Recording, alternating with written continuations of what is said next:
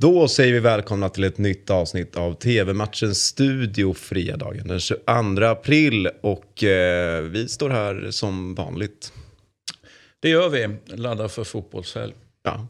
Och vi, Som vanligt. Precis som vanligt. Och, men vi, vi laddar först för en eh, fotbollsfredag.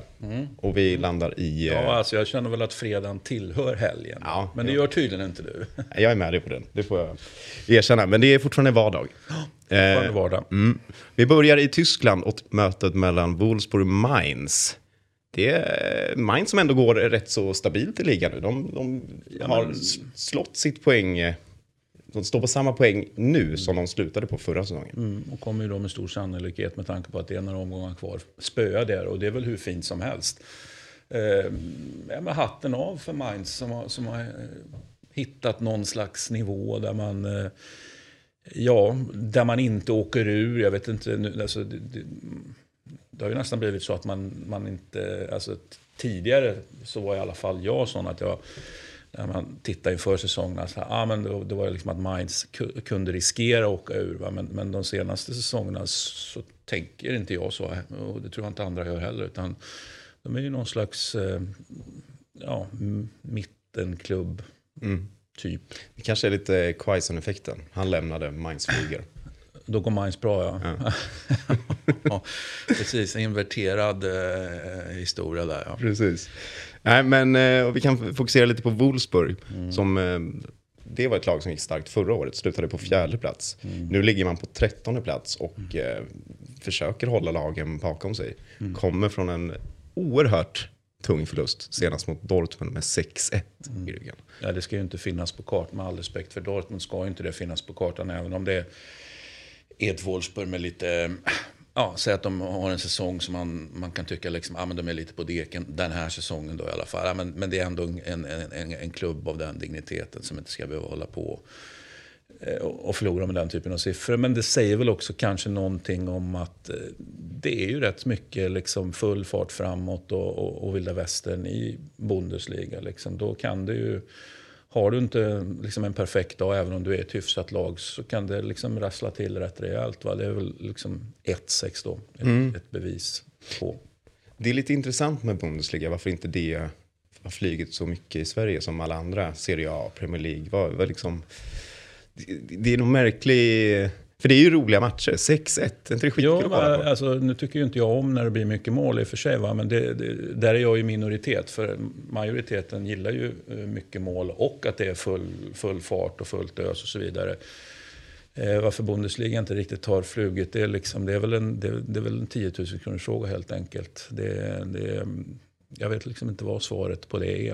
Eh, men, men det är väl så att kärleken till Premier League är ju såklart eh, oändligt störst.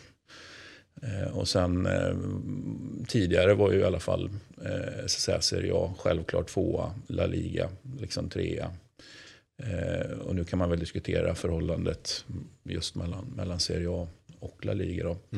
Men, men det spelar ingen roll hur bra Bundesliga är egentligen. De har, de har väldigt svårt liksom att, att, att, att kriga uppåt i den här så att säga, tabellen som jag just Kanske en sån tydlig dominant in, inom ligan som tar upp. Ja, det är möjligt att det är, du menar att det är, men jag kan inte se att det är den självklara, alltså det kan möjligtvis en delförklaring, men, men att det skulle vara det som är liksom förklaringen, det, det köper jag inte heller. Va? Utan, eh, jag vet inte, ingen riktig, ingen riktig eh, kärlek trots, trots bra fotboll. Nej. Nej, vi får se hur eh, det slutar för Wolfsburg. 20.30 startar matchen och ni ser den på Viasat Fotboll. Nu Christian till lite Championship. Ja, och man är ju, man är ju genuint svag för andra serier, så, så även den här då. Precis, och det är toppen mot botten. Det är eh, Huddersfield mot eh, Poya Spagis, Barnsley. Spännande. Otroligt. Barnsley som, ja, det det är hopplöst. Ja, det kunde ju gått bättre för Barnsley, Poja.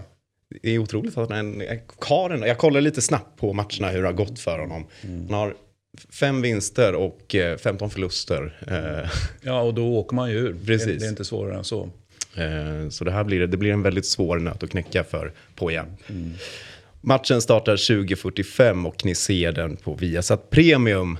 Innan eh, vi avrundar, så ska vi eh, ta en liten titt på fotbollsexperten och helgens kupong.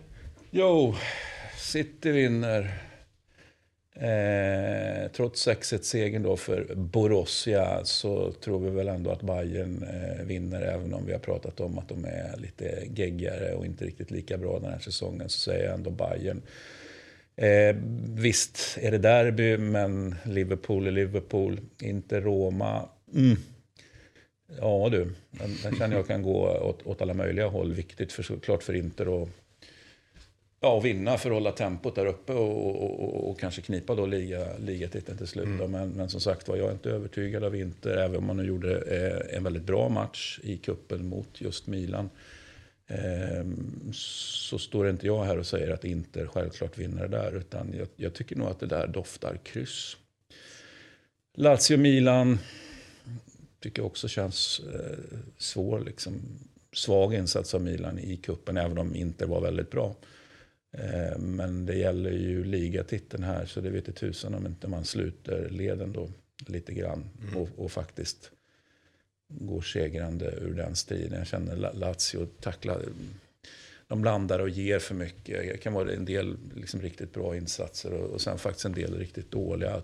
Även om man har alla de bästa spelarna mm. tillgängliga. Så att jag, jag, liksom, jag, jag litar inte på, på Lazio där. Så jag säger Milan. Mm. Och sen så får man ju säga att Barca ska studsa tillbaka då.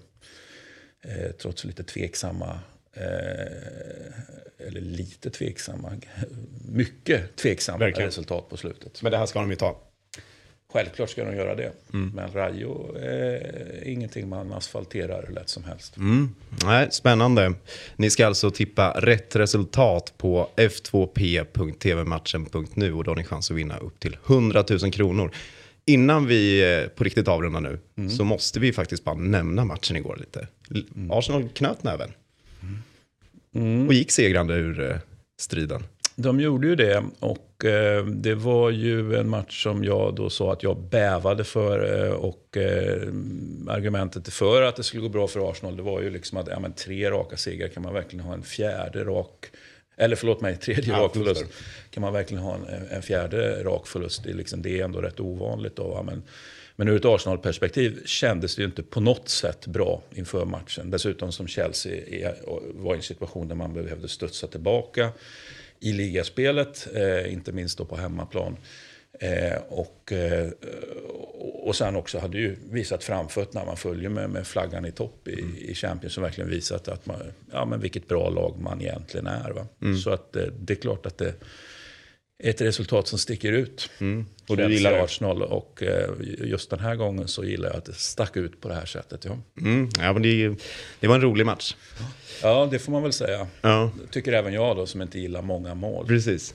Ja, men vi, vi säger så och vi tackar för oss från TV-matchens studio, men vi är tillbaka morgon lördag igen. Tack, hej.